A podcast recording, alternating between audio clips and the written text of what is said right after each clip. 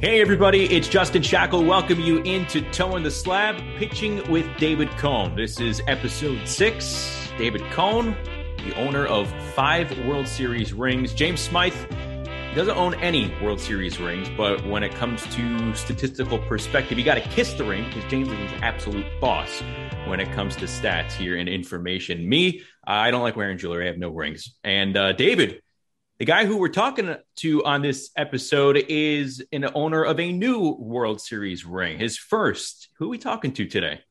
Well, you got to go to the bullpen for the Atlanta Braves, the World Series champions, and uh, you know there's several to look at. And the chances are he's probably left-handed, right? I mean, there's so many good left-handers in that bullpen. But AJ Minter, a big part of their staff, a guy who's been through some adversity up and down in the minor leagues, really came into his own over the last couple of years, a big part of the night shift, as they say. And so I'm really happy, Justin, that we got a chance to talk to a World Series champion and, and AJ Minter and get his perspective on how they did it, what it feels like to be a World Series champion, and, and to have a victory parade. Pretty, pretty remarkable. AJ was lights out for the majority of this postseason. Him, Tyler Matzek, Will Smith, those three lefties. Then you have Luke Jackson into the equation, one of the best modern postseason bullpens that we have seen. And the Atlanta Braves, they continue celebrating here, and and you, you should. You know, this this may not come around all the time, but you see AJ celebrating on his social media. It's like his life changed right after that final out is recorded. Where, where does David five World Series championships? How does life change? Does it change after each one? Does it get a little bit better as you go by? Because obviously, four with one city here with you and the Yankees. What was life like after winning in 96? And how did it get better those few days after that final out, that series closing wins recorded? Well, the first is always the best, right? Just about in anything in life. The first World Series championship certainly is the best. Uh, you never forget it. It's forever. I think the further removed you get from it, the more you appreciate it especially when organizations start calling you 10 year reunion 15 20 year reunion that's what these guys are going to be looking at for the for the rest of their careers and then post careers and then just the aftermath the first couple of weeks after you're a world series champion there's so many requests you know podcasts like ours looking for guys to talk to or or whether it's uh, you know a football game you know and being part of a you know texas a&m for for AJ Minter, who's an alum who went to Texas A&M, to be a part of their festivities on a Saturday college game day, uh, television shows, uh, requests, you know, uh, that are that are that are coming out of nowhere. So, yeah, you have to manage that part of it. You also realize that for a lot of these guys, you know, it, it's a short off season too. You know, spring training's a couple of months away, so you you, you certainly try to balance it, but. There's nothing like it, Justin. When when you get these requests and you're a champion and well, you, you get you get to go around and, and bask in that glow. It's just a tremendous feeling. You mentioned the off season. This was the first weekend, this past weekend, without baseball on in quite a while. How did you guys spend it? Looking for something to do, right, James? I mean, I, am watching the, I'm watching Knicks and Nets. I'm watching college football on Saturdays. I, you know, I, have uh, I got Baseball Savant doing a little research on who did what trying to trying to figure out uh, you know my pitching niche here and there. But uh, yeah, definitely there, there, there's a bit a little bit of a void. Yeah, it's uh, it's hard. You know, we're, we're we all work in the business, and it's you go 100 miles an hour, you know, all season long, and then it just stops very suddenly. And uh, but it is uh, nice to have a little more uh, free time on your hands, and uh, it's uh, that's nice too. I will say this, you know, if you, if you like winter baseball, you can get it. You can watch the winter leagues going on right now. And, and uh, if you go to MLB.com, you can probably find some of the feeds to watch the Dominican Winter League, which is fantastic. A fantastic level of play. Uh, Albert Pujols is actually down there. I'm just going to say that, yeah. Playing in the Dominican Winter League right now. Puerto Rico has a great Winter League as well. So, uh, you know, I played in the Caribbean World Series for Puerto Rico back in 1986. Uh, I loved it. You know, we ended up winning the champion championship. So I was part of the Caguas Criollos, uh, who, who won the, the Caribbean World Series in 1986 uh, for Puerto Rico that year. And it, uh, believe me, uh, it, it, was an incredible experience. The atmosphere in those games looks incredible. I mean, between the crowd and just the energy that you can sense from from the dugouts from the teams. It looks like it's an experience. If you're a baseball fan, a big one, you may want to like take a trip down there one winter. Obviously, get better weather in the winter months, but but taking in a game there seems like it's a bucket list item for a, for a baseball fan. Absolutely, I, I, highly recommend it. And if not, you can watch it. I mean, they're, they're, they are televised, so you can find a feed and you can watch some of these games. And also, uh, you know, uh, in in uh, in Japan too, there's still some games going on as well. So there's baseball still around. If, if you're if, if you're jonesing for a baseball fix, it's out there. You can find it. Before we get to our interview with AJ, James is is kind of kind of go off a little AJ Minter resume right before then. But like we try to do here at the start of every episode of Toeing the Slab, we begin with the opener. So, David, what has caught your eye and, and how do you like to open this episode of Toeing the Slab? Well, for me, it's kind of the uh, the big picture kind of a view on this uh, in an era where teams have, have been tanking uh, where the value of winning a championship is maybe thought about uh, not on the same level as it once was. Uh, the value of a championship is front and center for the Atlanta Braves. You talk about the perfect storm. Uh, that city was hungry. There was 150,000 people outside of Game Five waiting to explode. If you saw their parade when the Braves won the championship, uh, the, the, the the attitude of the crowd, the, the response of the crowd there, that is going to be a residual effect for that organization and those players that is hard to put a figure on. The franchise value has gone up seemingly overnight. The value of a World Series championship is on display once again, rightly so, in an era where that's kind of been diminished, right? Devalued a little bit, at, at least perception wise, it has. And, to me, it's right there. Here you go. Atlanta Braves World Series championship, huge payoff huge payoff for the franchise, huge payoff payoff for the players.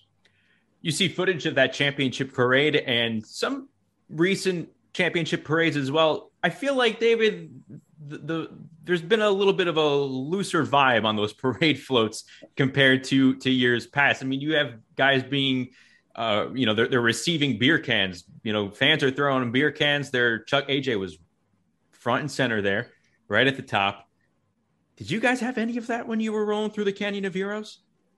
No, we did not. Uh, not to that extent. Um, things are a little looser nowadays. You know, it's it's been a while since the '90s. Uh, in New York, coming up the Canyon of Heroes, I mean, you're talking about millions of people. So it, it's a little different dynamic in New York. But I'll say this: if you have not seen Dansby Swanson's catch of a beer on top of the float and the way he snagged it and then stared down the guy who threw it to him. It, it's one of the one of the better videos you're going to see. And Dansby Swanson, uh, just an incredible scene. I mean, it, it's an instant GIF. I mean, if, if, you ever if you ever want to throw something together and, and uh, email it or, or pin it to anything, uh, that little GIF of Dansby Swanson right up there, some of the best I've seen in any sort of parade anywhere. Yeah, the catch and stare, awesome. AJ Minter literally in one motion, grabbing the beer and uncorking it, chugging it, all, just extremely fluid, very impressive. Also, his season was pretty impressive, right, guys? Uh, James, AJ Minter, give us a little player profile here on this Braves left-hander. Well, 28-year-old uh, lefty just finished up his fifth big league season, all with the Braves. He was a second-round pick, uh, and he's had an an up and down uh, career. Um, it's been a, a, a, really great journey from a great start. He's had injuries, he's been up and down from the minors. He was even in the minors earlier this year, and he comes back and he has a, a spectacular October and stretch run too. But he really uh, is emblematic of, of the great push that the Braves made through the playoffs, through all the upsets that they pulled off. And for Minter, 12 innings in this postseason, only four runs, 18 strikeouts. He was mowing them down left and right, and he was part of that, you know, that night shift um, in the bullpen, the quartet of Jackson, Luke Jackson, Minter, Tyler Matzek, Will Smith, uh, a 2.28 ERA, really carrying that pitching staff through through the gauntlet of uh, the Brewers, Dodgers, and Astros, and uh, especially the trio you want to look at just the three lefties, uh, 163 ERA combined for Minter, Matzek, and Smith. Uh, he had a great run, uh, well deserved for the championship. We touched on the night shift. We touched on pitching through that adversity, learning from those failures, and of course, going through the big postseason run for AJ Minter in the Atlanta Braves. Here is AJ Minter on Toeing the Slab. AJ, thanks so much for coming on here. Welcome to Toeing the Slab, and congratulations once again, World Series champion. Probably been a whirlwind week for you since you guys closed out Game Six. You are all over the place. You saw you uh, at Hawks games and and concerts with Cole Swindell. You're on stage with a country music star there. The big parade on Friday, you guys dominated that. I'm wondering if anyone out chugged AJ Minter on the parade floats there because you looked like you were uh, at the top of the leaderboard. That was my goal was to to get the party going and chug the most beer. So hopefully I hopefully I can claim that one. What have these last few days been? All, all less than a week since you guys captured that World Series title, and you're all over the place in Atlanta yeah. and I think in Florida. What's it been like? Yeah, yeah. I, am just uh, telling you, uh, this has probably been more stressful the last week after the World Series game. Um, yeah, this is the most stressed I've ever been throughout the whole season, but it's a good stress. I mean, this is this is everything you work for. This is everything you dream about. And obviously, I'm never guaranteed to win a World Series again. So I'm trying to enjoy it as best as I can and just have fun. David, can you relate? That is the right attitude, AJ. Congratulations yeah. again. You were fantastic, by the way. The whole bullpen to me uh, just was the mm-hmm. story for the Braves. You guys picked it up, especially when Charlie Morton went down. Uh, when, when you guys came in the game, it felt like it was over, you know, and it reminded me of yeah. some of the some of the teams I was on in the '90s. Uh, you know, and, and nobody can ever take this away from you, AJ. You're right. 20 years from now, somebody's going to invite you back uh, to, to, some yep. sort of brave celebration, and you're going to forever be remembered. So, yes, soak it up. I congratulate you. You deserve every moment coming your way. What a remarkable World Series you personally you had as mm-hmm. well.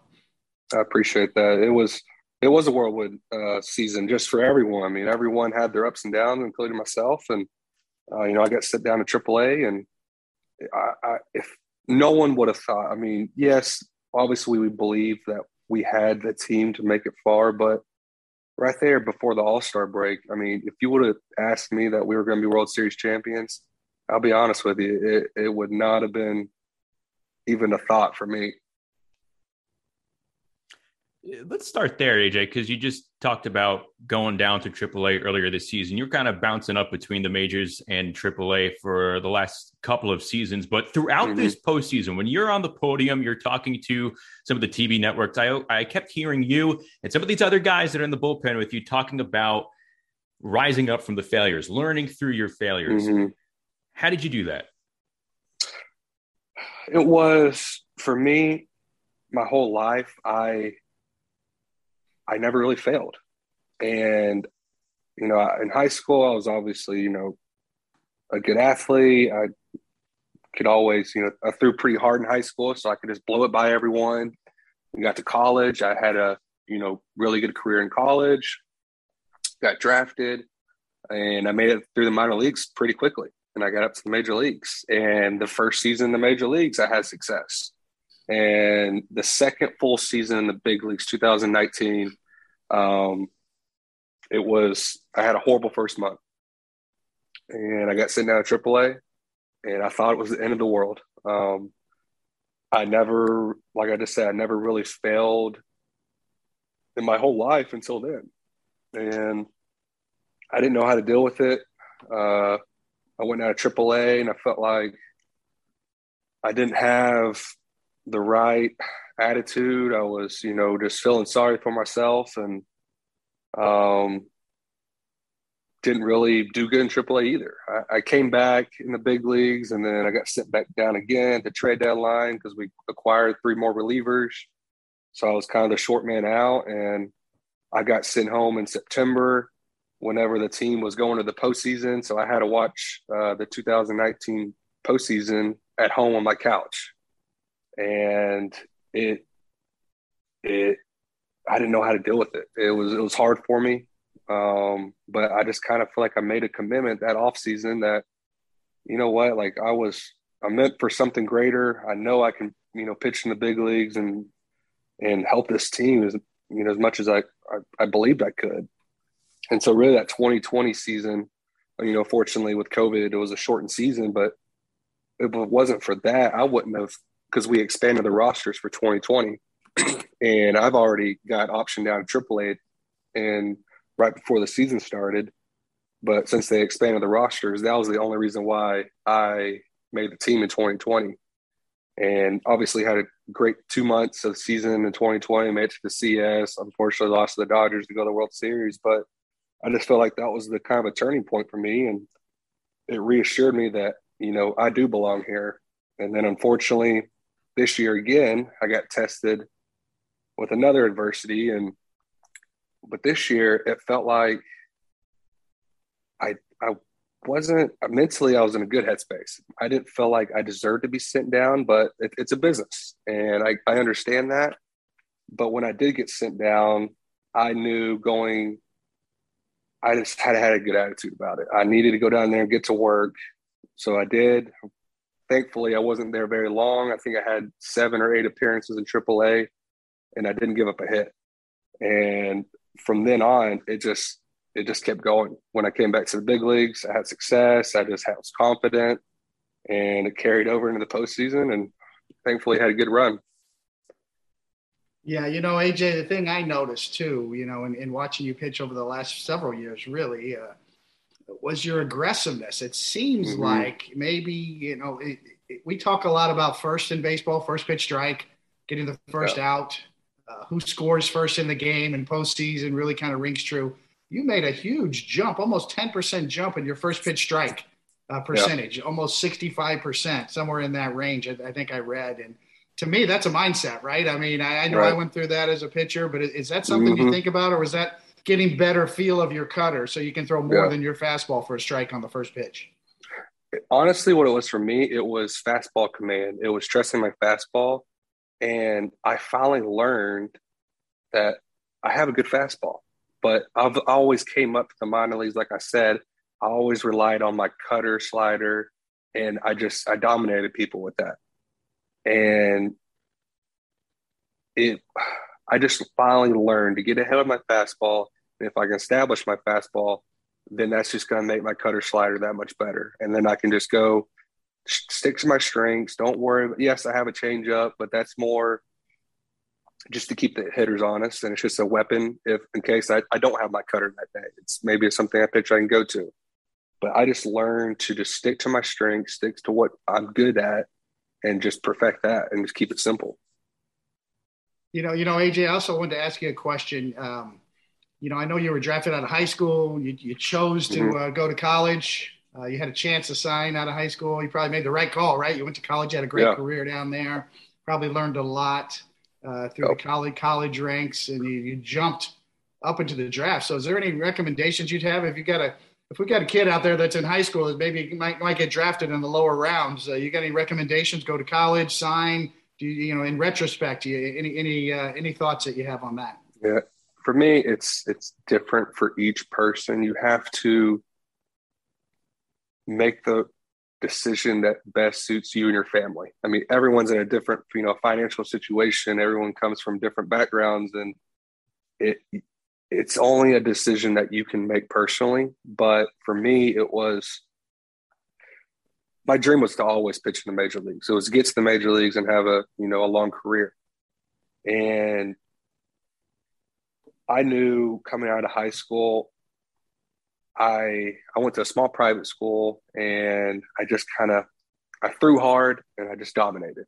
But I wasn't really a pitcher. I was just a thrower. And there were still a lot of things that I had to learn. And for me going to Texas A&M, being learning in the SEC baseball, I mean, it was kind of the best of both worlds. So I was going to get there, have a great education, which was important to me and but also pitch for a great university with a lot of tradition. The coaches there were unbelievable, and I learned a lot how to become a pitcher, and that just helped me get through the minor league so fast. If it wasn't, I feel like going to college. So, like I said, it it just depends on.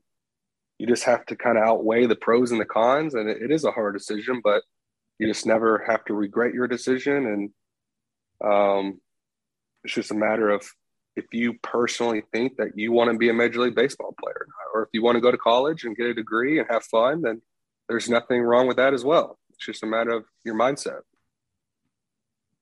David, what was that like for you as a as a high schooler coming out of out of Missouri? It was it was tricky. You know, I I, I always ask you know uh, pitchers like AJ these types of questions because I had the same choice and I chose chose to sign out of high school and I always missed that college experience and I always you know mm-hmm. I feel I feel like you know there's some growth to be had there depending on the program yeah. you're you're at you know I know Texas A&M has a great program down there it's a fun mm-hmm. place to go to school in College Station so you know I, I missed out on that part you know I went right to the minor leagues I was two weeks after I graduated high school I was yeah.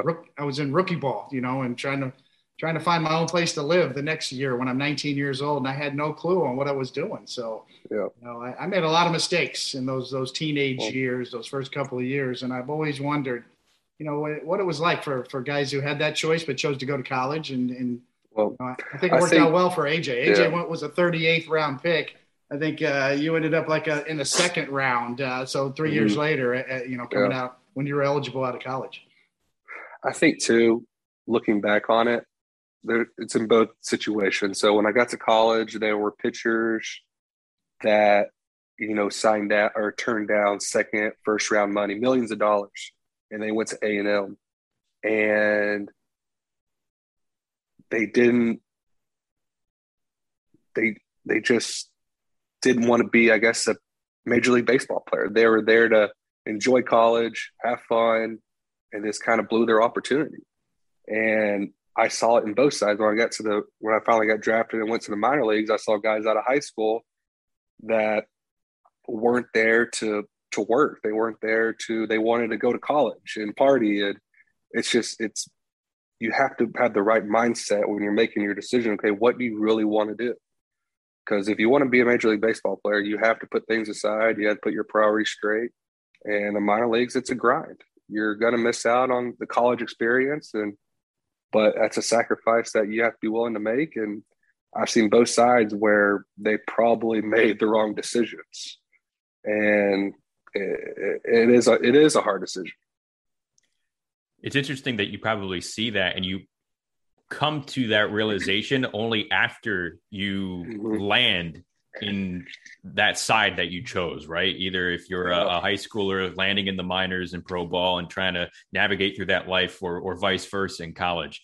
It's it's very interesting. We're gonna yeah. get to this awesome postseason run that you specifically you guys in the bullpen had going through the postseason, going through the World Series, and James could really put that into perspective.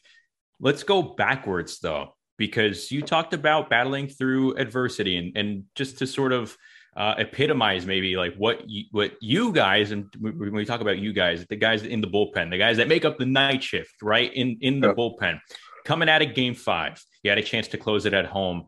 It doesn't happen. Mm-hmm. What was that plane ride back to Houston like for Game Six?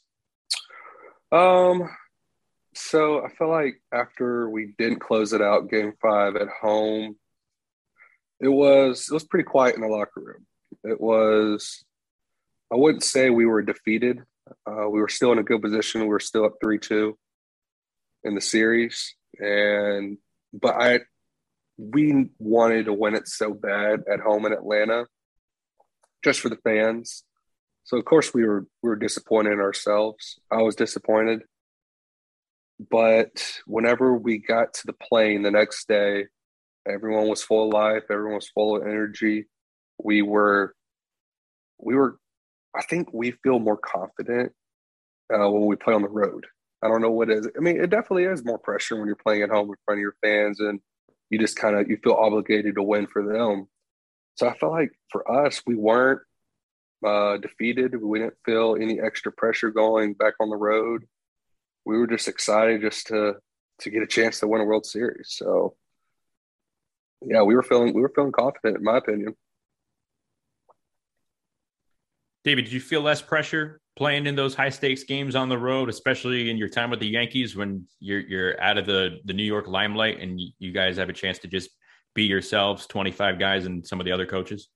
it can work that way. You know, I, I, agree with AJ. I think we we had a podcast that we talked about uh, after Game Five how that was a missed opportunity for the Braves. I mean, it seemed like outside of the ballpark there was like a hundred thousand people waiting to explode. So mm-hmm. that would have been incredible. I agree with AJ on that. It's disappointing not to get that, even though you're you're still up in the series. You play better on the road, or you feel like you're okay, but well, you got one shot, you know, to close yeah. out at home. That that was a once that was a once in a generation type of opportunity. So I agree.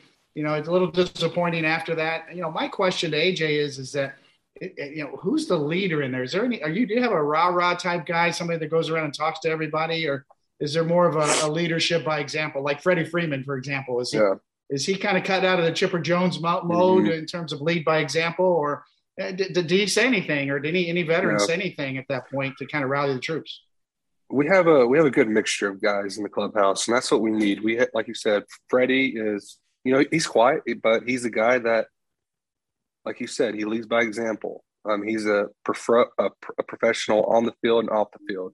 So what he does, he just he's just kind of our uh, sets the example of how to just be in the present, be in the moment. And then you have guys like Joc Pederson, Heredia, guys that are they bring the energy in the clubhouse and in the dugout and on the plane rides throughout the day. So you need guys on both sides of that. And that's like that's what I appreciate the most, like from Joc when he came over and Heredia. I mean, those guys because it can be right before the game. It's uh, you get nervous and um, flying on the plane rides. But those guys just kind of lighten the mood a little bit and uh, just kind of feeling you get you pumped up for the game. And so yeah, it's that's why I felt like we we did so good because we have both of those types of people in the clubhouse. I read that Joc was sort of a, a linchpin in getting this season turned around for the Braves. Mm-hmm. Was there one seminal moment during that early August turnaround period, that one game or that one moment where the switch just kind of flipped itself? If you would, I think it was, I'm pretty sure it was Sports Illustrated. They came out that article with Joc. And so when Jock first came over, we were, we are flying home from a, a road trip and we're playing cards on the plane, having a good time. And whenever we land, we get on our buses. Well, we have a, a position player bus and we have a, a pitcher's bus. Well, Joc, he was just, you know, just having a good time. And it, mostly it was all pitchers that were playing cards. And then Joc was playing cards with us. So we just carried the party over onto the bus and Joc decides to ride on the pitcher's bus. So we were having a good time on the bus, you know, having a good time. And we just started talking about uh, you know the, the World Series because you know we played against each other last year with the Dodgers and the and the Braves, and he just got us fired up. And I'll use the PG version, but he said, "Y'all are the guys that are gonna win us a World Series." And he was talking to us bullpen pitchers and starting pitchers, and I feel like from then on, it got us fired up. It got us going and we carried that confidence through the last second half of the season and into the postseason. Joc's your best cheerleader then for this bullpen that for sure that went on an absolute tear, especially against lefties. And I think that's what really stands out is that you guys plus Luke Jackson, you know, three out of the four big guns, all left-handers. James, can you put the night shift into perspective with postseason bullpens here and just how special this run was for, for this Braves team? Yeah, uh, we've seen uh, some some great bullpens in October in recent years, um, and for the season, uh, the bullpen was was good. Had a good season, three nine four ERA, uh, eleventh in the majors. But to take the leap and to get even better in October when you're facing better lineups was incredibly impressive. Uh, 311 ERA as an entire unit. And you guys were lean, leaning, they were leaning on you guys so much. Three plus innings and no more than two runs allowed in 12 out of the 16 playoff games. And the Braves were 11 and 1 in those games. And narrowing it down to the high leverage guys, AJ, Matzek, Smith, Luke Jackson, that quartet, the night shift, a 2.28 ERA with 59 strikeouts in 47 and a third innings. And AJ, again, a good strikeout rate, 26% in the regular season, 37% K rate for AJ in the playoffs. Absolutely fantastic. And what struck me was a lot of these outings were either multiple innings or even if it was one inning, it was getting the last out or two of one inning, then sitting down, coming back mm. out, getting up and down. AJ, what is that like when you're in a high pressure situation, knowing that you might have to bridge multiple innings, even for instance, in the game after Charlie Morton broke his leg? Yeah, it, it I guess it started back last year in 2020, whenever I made that random start in the game five of the CS. And I have never in my career have gone more than an inning and a third until I went three innings in that in that CS game. And from then on, I was addicted. I was, you know, telling the pitching coaches, hey, stretch me out. I want to become a starter. And I was goofing with the guys in the bullpen that I'm not going to be in the bullpen much longer. I'm going to be a starter. And I, I just kind of fell in love with that role. I fell in love with going out there and throwing multiple innings. And I just felt more I was telling you, I felt more like a pitcher instead of a thrower. When I come in into a tight situation, I feel like I I try to do too much. I try to go out there and throw 98 every single time, and I try and strike the guy out instead of just making my pitches and and just being efficient. And I feel like when I when I know when I come into a situation, especially in the postseason where I was going kind of multiple innings, I was kind of that bridge guy. I knew that I had to be efficient, and I knew I had to make quality pitches, not try to do too much, and just save this bullpen as much as I could. And it turned out to be, you know, one of my best stints in baseball where I was striking more guys out. And I think it was just because I was getting ahead of the guys and just keeping them off balance and just being confident with my stuff. You mentioned, uh, just to put the, into context, that uh, start you mentioned from last year's NLCS, starting game five as someone who was always relieving in, in, in your pro career, coming in in a postseason game, three shutout innings, 7 mm-hmm. strikeouts, and uh, a fun fact: uh, you're the first pitcher in Major League history to make your first career MLB start in the postseason. Mm-hmm. Oh, it was.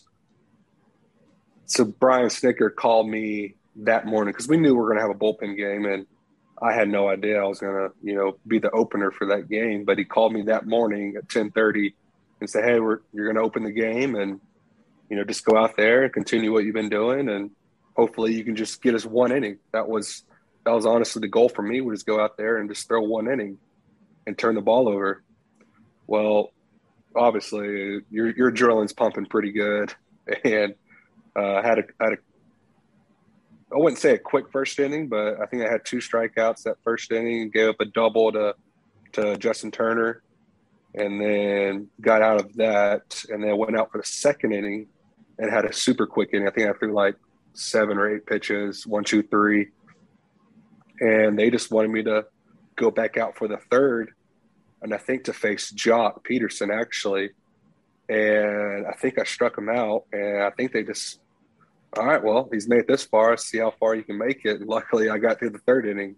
So it was, I was, I was pretty gassed after that third inning. I don't, I mean, I definitely, if they wanted me to go back, back out for the fourth, I was going to tell them, of course. But I think they probably made the right decision because I, I was, I was pretty exhausted after that third inning. You did strike out Joc to start that third inning, by the way, and then you struck yeah. out Chris Taylor, Mookie Betts too. So yeah, I think I got everyone to like full count. So I was definitely a little bit more wild. I wasn't as efficient, but luckily somehow I got through that third. Has has Joc ever explained what it's like stepping into the batter's box against you, lefty versus lefty, because you are dominant, filthy against left-handers? Actually, I haven't asked him about that. That um, yeah, I need to I need to pick his brain a little bit on that one, but uh, I never got a chance to ask him. You know, you know, AJ, I have a question I ask all all the current players if I get a chance. You know, you guys have a reputation. You mentioned, you know, Snitker, the veteran manager. What a great story he is. All those years in the minor leagues.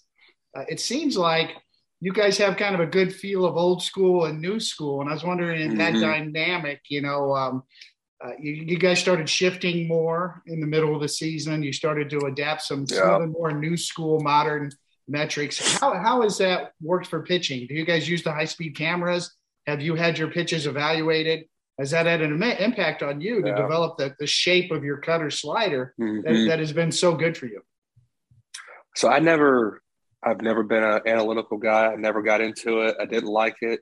Uh, for me, it was just all about feel. And the hitters would, they're going to tell you, you know, what's working that day.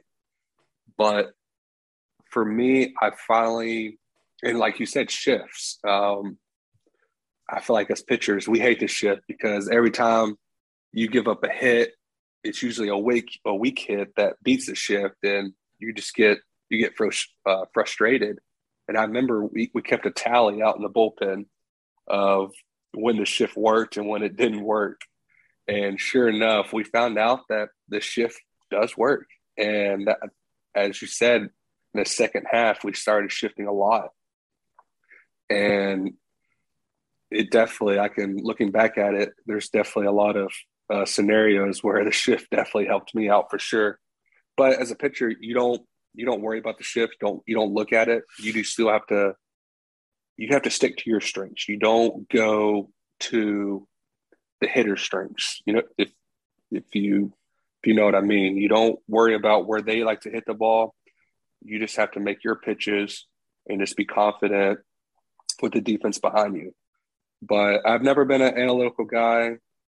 For me, it was all about I was telling you earlier how I learned to start trusting my fastball. And I, I learned that I had good ride on my fastball. And I learned to throw at the top of the zone. Now with the way baseball's going, you know, hitters they like to like they like to do damage. And you can you can take advantage of that by pitching up in the zone. And that's where I started to have success, I feel like. And that was, I guess, partly due of the way analytical is going in baseball. So, have you seen sure. your numbers? Have you seen your numbers? Your your four seam spin? I mean, it's it's in the 91 percentile. You have upper echelon yeah. spin on your four seam fastball. The shape of that cutter too, and the, the mm-hmm. spin on that, and the horizontal vertical break, pretty, pretty remarkable. I'm wondering, uh, have you seen your numbers? Do you shy away from that? Do you have anybody on the staff that's sort of an interpreter between the analytics department and, yeah. and your pitching department that helps bridge that gap? Yeah, our uh, our bullpen coach Drew French. He's a very very sharp guy. Rick Kranitz, you know, he's more old school. So it's right. you have to have the mixture between the two. And what Drew French brings to the bullpen is the analytical side. And I learned so much from him, just of like you said, the spin rate, my ride, my horizontal break. Okay, this is what makes my pitches good. And it allows me to just remember of the shape of each pitch what it corresponds to like you said the spin rate and the horizontal break. It allows me to kind of envision that. It's okay this is this is the type of movement i need to have on that type of pitch. So it definitely it definitely helps for sure yeah i mean your numbers kind of jump off the chart you know and the horizontal movement on your cutter in particular and I know we, we classify a cutter. I was the same way. Cutter mm-hmm. slider. You can manipulate yeah. it a little bit, change it a little bit, but you know you're well above average, well over three inches of horizontal movement above the average cutter. So to me, mm-hmm. that that's your bread and butter. That cutter slash yeah. slider is devastating. But you're four-seam fastball. You're right. To me, it's a story. Uh, the spin you get on that, the riding, lifting action you get on that. When you came back from the minor leagues this year, throwing it 64% of the time, getting ahead of the hitters. Boy, there, there's the key to success right there, AJ. But it seems like you found it. Yeah, it's it took me a while to finally learn that, but I feel like I learned it at the the right time, and um, that's what life is. It's all about going out there and trying new things and failing, and um, but as long as you can truly learn from your failures, then you then you honestly you never fail. I mean, it's either you win or you just learn to get better. And it definitely, it definitely took me longer than I would like to to hope. But yeah, I think I finally found something that I can take with me for my rest of my career. And hopefully I can just, you know, keep that same mentality and keep it going. Do you, just one last question with regards to like you know, I'm, I'm a pitching nerd, man. I love everything about mm-hmm. pitching. I mean, I've, I've, I've been obsessed my whole life with spinning a baseball. Do you use on your grip on your cutter? Is it more of a hybrid four seam grip, or do you use more of a, a, a slider type grip on your cutter, or do you mix it up? So repeat the question. I mean, how on the grip on your cutter? Do you use more yeah. of an off-centered four-seam grip, or do you use more mm-hmm. of a mm-hmm. slider, slider horseshoe type grip right. to, to, um, to, to, get that break? It, it's kind of changed throughout the years, but it used to be more of a an offset four-seam grip, like a true a true cutter grip, and that's when it was you know anywhere from ninety-one to ninety-four. But I learned a cutter, a true cutter, isn't really a strikeout pitch. It isn't a swing and miss pitch. It's more, you know, if you're behind the count and you need the hitter, you know, just to to offset their bat a little bit and get a ground ball, hopefully. So I needed more of a strikeout weapon pitch, especially as a reliever. I mean, that's that's where we make our money is by striking people out.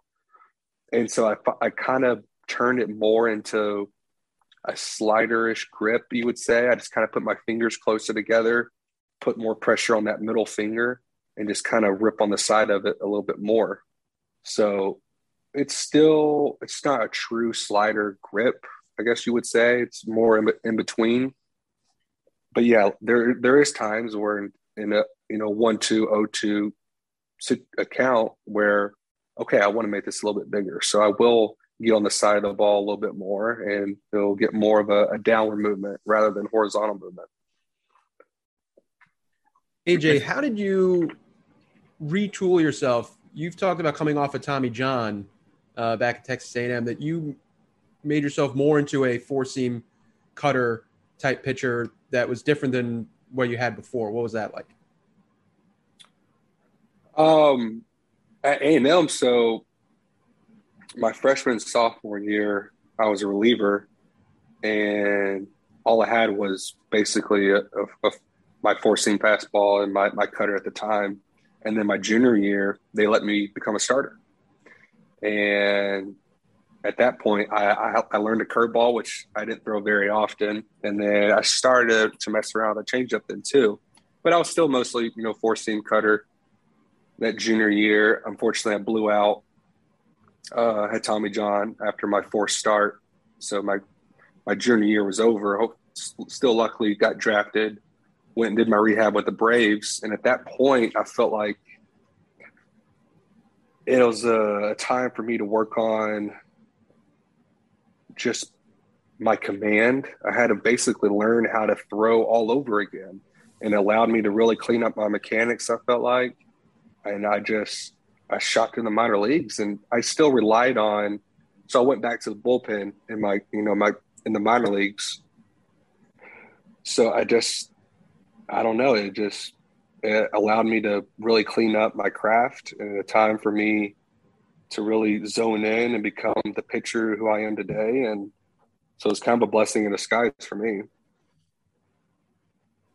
We mentioned the lefty on lefty matchup and and the yeah. numbers that just jump out when we talk about your work against lefties. Also, Will Smith, also uh, Tyler Matzek in there. So you have three dynamic left-handed relievers. And let's just take the World Series with with that Astros mm. lineup. How how does Kranitz, how does French, how do they come together and sort of position each of you to match up ideally with mm-hmm. the specific hitter? How does that dynamic work? So for us, like you said, we're three lefties in the bullpen, but we don't we're not truly like lefty specialists. We I I like facing right-handed hitters more than I like facing left-handed hitters because I felt like my cutter kind of plays better into righties than it does lefties.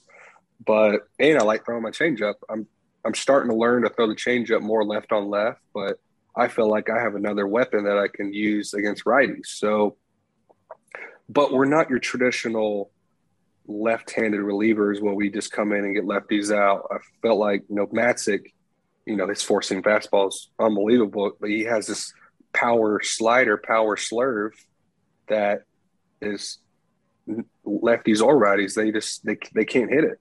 I mean his splits are truly unbelievable between left and right, and his strikeout numbers are just insane. And Will Smith too. He's you know he has his uh, slider and a curveball, and for me, I have a cutter and a changeup. So we we can come at you at all at different angles. We have different strengths. We're not this your your typical left-handed specialist. So I don't know how. I'm sure the the front office and the coaching staffs they have trouble for, I guess, our types of matchups, but they obviously did a great job. And it took us a while to kind of get to this point because at the beginning of the season, I was kind of more the seventh, eighth inning guy, and Will's closing, and Matzek kind of was the bridge guy who was coming in, throwing multiple innings um, early in the game. And then obviously Matzek just had an unbelievable season, and I struggled a little bit, and I had to go back down to AAA. And the, then the roles kind of flipped, where I found success, kind of being the bridge guy, coming in, throwing multiple innings, and letting Matzek just come in and throw fuel. So it was, it just, it was just, it took us a while to finally learn our roles and what we're good at. And I felt like we just, it all bridged together at the right time. And we made it to the postseason and had a crazy run. You can really tell also how close you three are between mm-hmm. Will and Tyler. And, you know, for those who, who don't know Tyler's story again, found himself out of affiliated ball. He was pitching an indie ball, went through case of the yips, found himself back in the affiliated ranks, and then was able to get to the majors with the Braves here. When did you first hear about Tyler's journey back to the Braves? Whenever I got sent down to AAA in 2019, that's when I first came across Matzek. Um, he came into, we heard that we signed some left handed pitcher from independent ball, and he got to us in 2019 when I was in AAA. Unfortunately, I didn't get to play with him very long just because I was, I was kind of going up and down and he came to us kind of I think midway through the season. And but things really uh, turned around for him was that 2020 spring training uh, right before COVID hit, because he put on a show for everyone, and everyone knew who his name was then because we were heard he was getting up to 98, 99 with his fastball, just striking everyone out, and he ended up breaking um, so we had spring training 2.0 and he ended up making the team out of the camp. And everyone knew who Matzek was at that point. I mean, there was you you could not not have him on the major league team because of what he was doing against hitters in spring training, and it obviously showed in 2020 season, and then carrying it over into this season. I mean, his story is truly unbelievable. I mean, if there's not a movie made about Tyler Matzek, uh, it'll be pretty disappointing because if people go and read his story, what he's had to overcome, um, it should just be a, a, life lesson to everyone. Just never to give up on your dream and just to always keep going. What's it like watching one, you know, each of you guys pitch? Like when when maybe Tyler's coming out of game, earlier in the mm-hmm. season, you you may have followed him, or when both of you are out of the game and you're watching Will do his thing in the ninth. You guys are so close. It's it's very yeah. evident there, and and they're probably your closest teammates. What it's what's it like watching each of them when they're on the mound?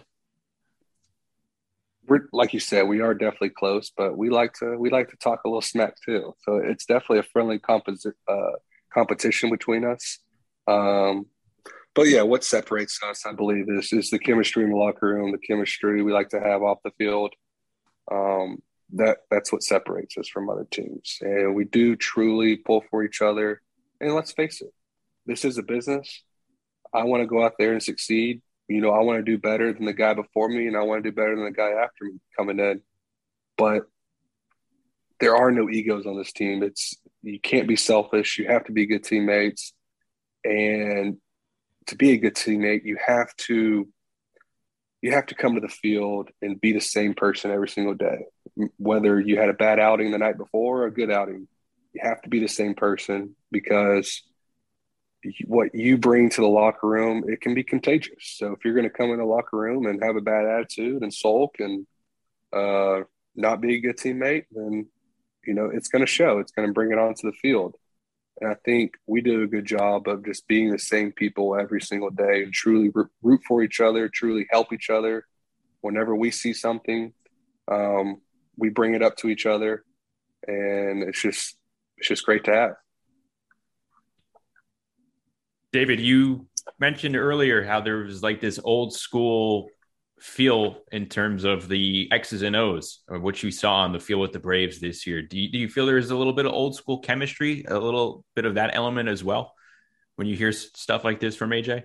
Oh, yes. The camaraderie. I mean, the bullpen guys are, are a, a different breed. I mean, the, yeah. the major league relievers, the, just the job description is so difficult. You could have one bad outing, it could ruin you for three or four months, your numbers, you know, trying to get your mm-hmm. ERA back down or whatnot. So, yeah, there, there's a different mentality for the bullpen guys. And to me, they are the heart and soul of the team. So it was interesting to me that AJ shared that story that Joc Pederson said that, mm-hmm. you know mm-hmm. what, you, we need you guys. You guys are going to be the reason why we win a World Series when we get there. And, and it's so true. It's, it, you know, I'm, i have been a part of five World Series championship teams. I'm the luck of the draw in the right place at the right time. But certainly, uh, as I look back with the benefit of hindsight, it was Graeme Lloyd getting Fred McGriff out in the 1996 World Series. It was Mike Stanton doing something similar. It was Mariano Rivera doing what he did at the end of games, almost being automatic. So it really is true. And that, you know, there's a different, there's a different camaraderie among relievers. And I know AJ kind of hit on that. I, I appreciate you kind of sharing that, that with us, AJ, because it brought back a lot of memories for me. And I know how special just the relievers themselves can be out there in the bully because that, that's a, that's a different way to make a living. It is. I mean, the relievers, it, it's it's a hard job because you you're either the hero or you blow the game and everyone hates you, and it, it's hard to to come to terms with that, and that's why you have to have a special group of guys in that bullpen because let's we're we're with each other every single day. We we spend more time with each other than most guys do with their wives and their families and their kids, and you have to get along with each other and you have to have a good chemistry out there. You have to have a good vibe, and you just have to be you have to be best friends. And it, it's so easy. Alex does a good job of realizing that and just bringing in good people because you can be a great player, but if you're not a good person in the locker room, then it, it, it's hard to it's hard to root for you. You know what I mean? It, it's hard to be good teammates, and uh, that's because it showed. I mean, we weren't the best team this year. We we didn't have the best players, especially when people got injured. We lost our best players. It felt like, and what separated us it was just it was just good people in the locker room, and we just we end up making the perfect team together. And that's what baseball is. It's not always the best team that wins. It's the team that plays the best that day. I think the more you played, obviously hearing you speak about it you can get that sense that it's just a, a, great collection of really good people at the right time over the course of a long 162 uh, so again congratulations. Thanks for joining us here on toe on the slab. We're, we're, only one week into this celebration. What's next for you man? Yeah. Uh, i'm going to going to Ole Miss game and they play Texas A&M uh, so I'll be there this weekend rooting for the Aggies and hopefully they can get a win. So definitely enjoying it and trying to get as much sleep in as I can. well, AJ, you're a world champion, and nobody can ever, ever take that away from you. You earned it. You deserve it. And you know, me personally, and for James and Justin, we uh, thank you so much for coming on, share, sharing your your story, your personal story. Uh, we're big fans of your work, man. You did a great job, and you earned it all the way. I appreciate it. Thanks for having me man, AJ was awesome, and you could tell he is uh, going to continue to celebrate this, and every Brave should because you know that you could feel the togetherness, right? The the chemistry that we kind of talked about at the tail end there, and then it intertwines with what the city of Atlanta has kind of gone through in, in recent sports history. So for those two things to meet, I feel is like really special. David, what what stood out to you when we talked to AJ? You know, what stood out to me was just the, the tremendous sense of camaraderie that you get when you're part of a championship team. And in particular, the bullpen themselves. It's kind of a, they have a, a, sect within a sect, right? Being a Major League Baseball player is, is certainly uh, unique enough, but within the Major League Baseball community is the bully. And those guys in the bullpen are a different breed. Uh, it's a different mentality. The ups and downs that they have to contend with, uh, the uncertainty of the work, when they're going to pitch, when the phone rings. That's why we call them firemen. The phone rings, you got to get ready right away. You go out there and you have one bad pitch or one bad half of an inning and your ERA is blown up for six months or four months or whatnot. We've seen that happen in the past. So it creates, you know, uh, an anxiety for relievers. And just to hear AJ Minter kind of get into that dynamic in, in this interview to me was was was pretty remarkable. As a, he's forthright, he's an interesting guy, and he's, he was very uh, very giving and, and very thoughtful in this interview. I also think it's important to notice how difficult it is to measure certain players and specifically with Joc Pederson, because I thought that insight on Joc and how he he just mistakenly went onto the pitcher's bus and didn't really think much of it, kind of shrugged it off and and and just embraced his presence on that particular bus in that moment, and how vice versa the the pitching staff you know, kept him there. They kind of embraced him and, and they really took to heart what he was able to say. So we talk about how players are utilized and how they're matched up and stuff like that based on what front offices are looking at in baseball ops department. I think that's a great example of how difficult it is to measure certain players and and what the intangibles are and what they bring. And Joc Pederson's a terrific example. Yeah, he really was. I mean, you you get the sense that you know, AJ Minter really, to me, kind of crystallized the picture between the old and the new school in terms of the human element, the Joc Pederson story, the fact that he says, you know what, that he didn't, he's not really an analytics guy. There's a lot of old school mentality in that clubhouse.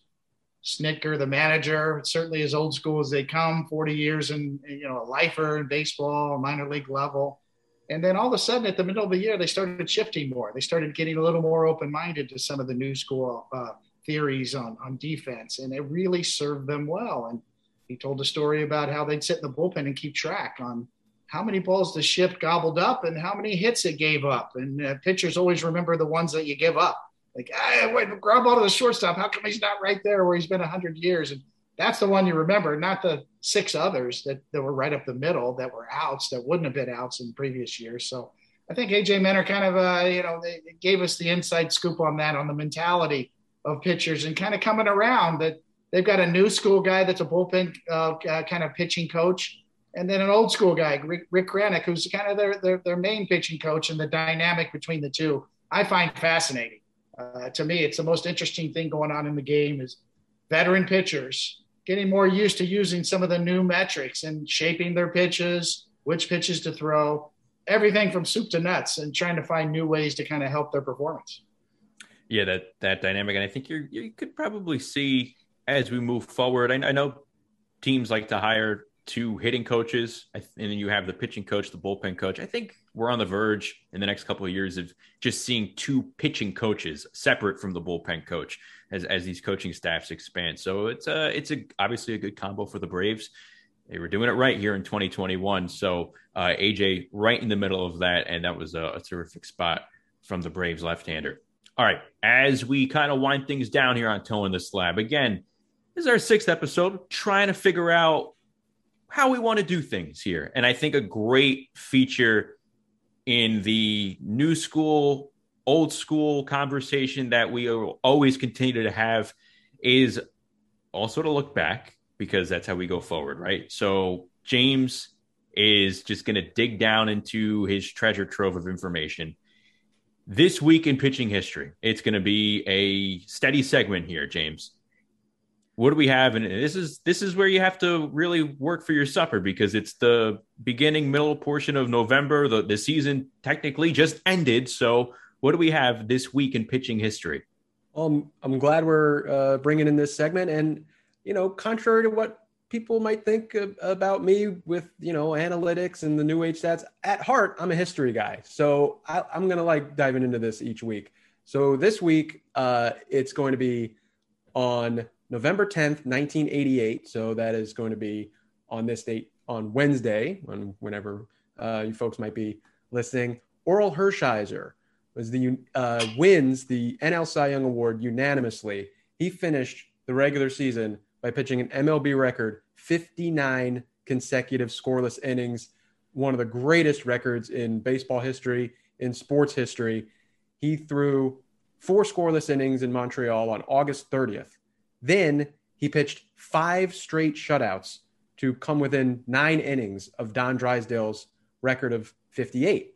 So he's going into the last start of the season and he's nine short of the record. And they're playing the Padres in San Diego. He pitches nine shutout innings to tie the record.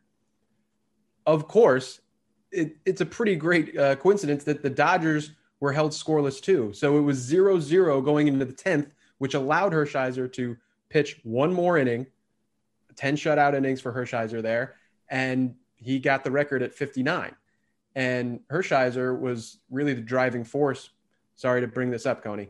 Uh, he was the driving force between the Dodgers' Cinderella run to the World Series that year.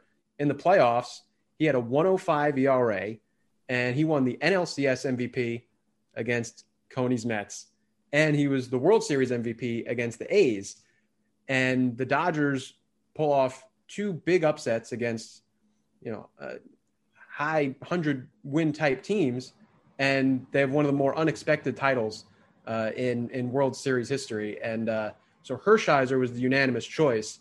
And it was a little bit of tough luck for Coney because in a lot of years, the season that David had in 88 for the Mets is a Cy Young caliber type of season, uh, 20 and 3 with a 2.22 ERA. Uh, Coney finished third in the voting that year behind Hershiser and Danny Jackson of the Reds. Hershiser 23 and 8, 2.26 ERA, and that 59 inning scoreless streak. And so that's one segment for this week in pitching history, but I got to bring up this one too. So we're going to do a, a, bonus one. Okay. November okay. 13th, 1941. So that's going to be uh, November 13th. That's this Saturday. Um, Mel Stottlemyre is born in Hazleton, Missouri.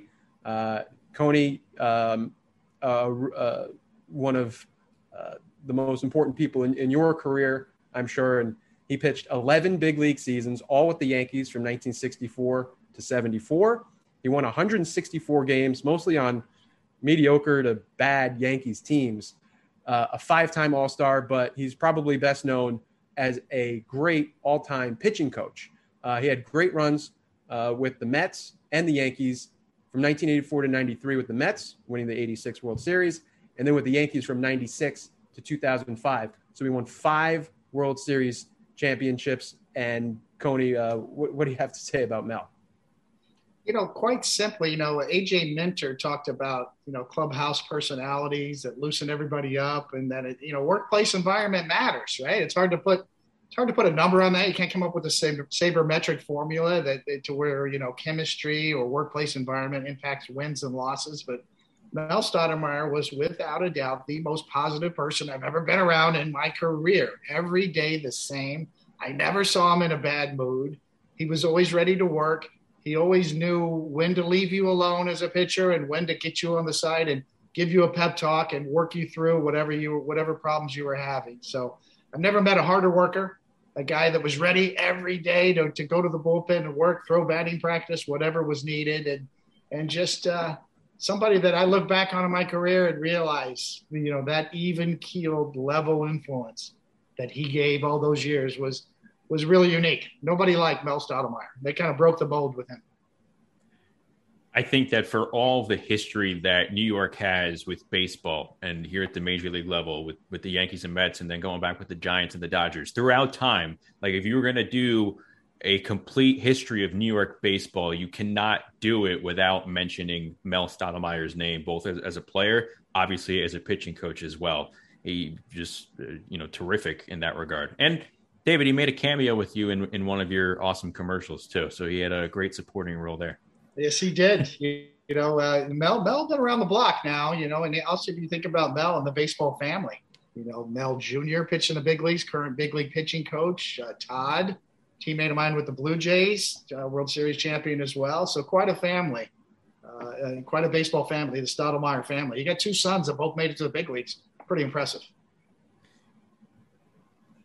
Great week in pitching history. Orel Hershiser beating out David for the Cy Young Award and uh, that that dominant scoreless streak. David, do you remember like what was being said by other pitchers, yourself maybe as well, when that streak was going on? Yes, you know, I actually uh, I would love to get Orel Hershiser on this podcast. I'm currently working on that. Uh, I have some interesting theories. You know, to me, Orel Hershiser and Greg Maddux to a certain extent, back in the '80s, were trailblazers in terms of style. Stylistically, Hershiser was the first one to master that two-seam fastball that started at lefties and broke over the inside corner. Uh, that was a pitch that was frowned on for years by pitching coaches. If you're a right-handed pitcher throwing a fastball to a left-handed hitter, you had to throw cross seam because you had to make sure it stayed inside. You didn't want it drifting out over the middle of the plate, and that was kind of the conventional wisdom by pitching coaches through the 40s, 50s, and 60s. Hershiser broke the mold. He's a trailblazer. People had never had never seen that pitch before. Uh, it was unhittable. That's how you throw six straight shutouts at the end of end of the season. Uh, uh, it had so much late movement on it. It looked like a ball the whole time. And at the last minute, it darted over the inside corner uh, to a left handed batter or away to a righty. Uh, so, yes, I think when you look at today, today's pitch design in, in the new school metrics, uh, the shape of pitches, we go back to the 80s. Orel Hershiser was the godfather of shaping pitches, uh, along with Greg Maddux. And uh, I would love to get into that with him on this podcast at, at, some point in the future. So I can't promise that I can get him on here, but I'm going to work on Orel Hershiser and I'm going to give you a little history lesson on pitch design. And one of the first masters was Orel Hershiser. The Bulldog. We can, uh, can try for all the dogs. Bulldog, Hershiser, Maddux, Mad Dog. We'll yes. see what we can do here. Uh, all right, three up, three down. Uh, each of us gives three storylines around baseball we believe that deserves a little light shed on it here this week. Uh, I'll go first.